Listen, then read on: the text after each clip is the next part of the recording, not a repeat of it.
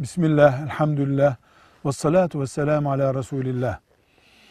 Anne ve baba ayrıldıklarında veya kavga ettiklerinde evlada düşen o kavgaya karışmamaktır.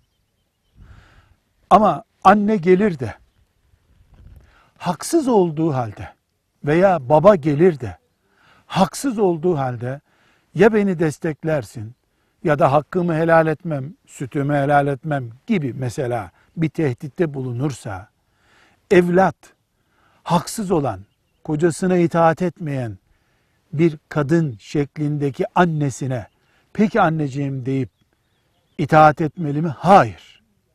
Çünkü zulme rıza yoktur. Zulme destek olmak bizim dinimizde yoktur. Anne zalim durumdaysa o zalıma destek olamaz evlat. Evlatlık hizmetini yapar. İhtiyaçlarını giderir. Ayağını öper, zulmüne destek olmaz.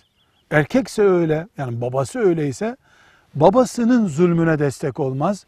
Hizmetini görür ama. Asıl olan aralarına girmemektir.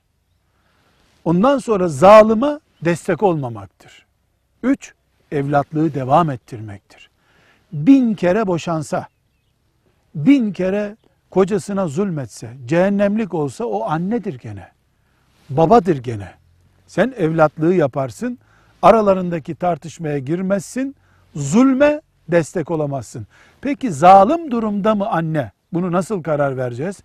Aile büyüklerinden iki tane ihtiyara kim haklı kim haksız diye bir karar verdirtilebilir.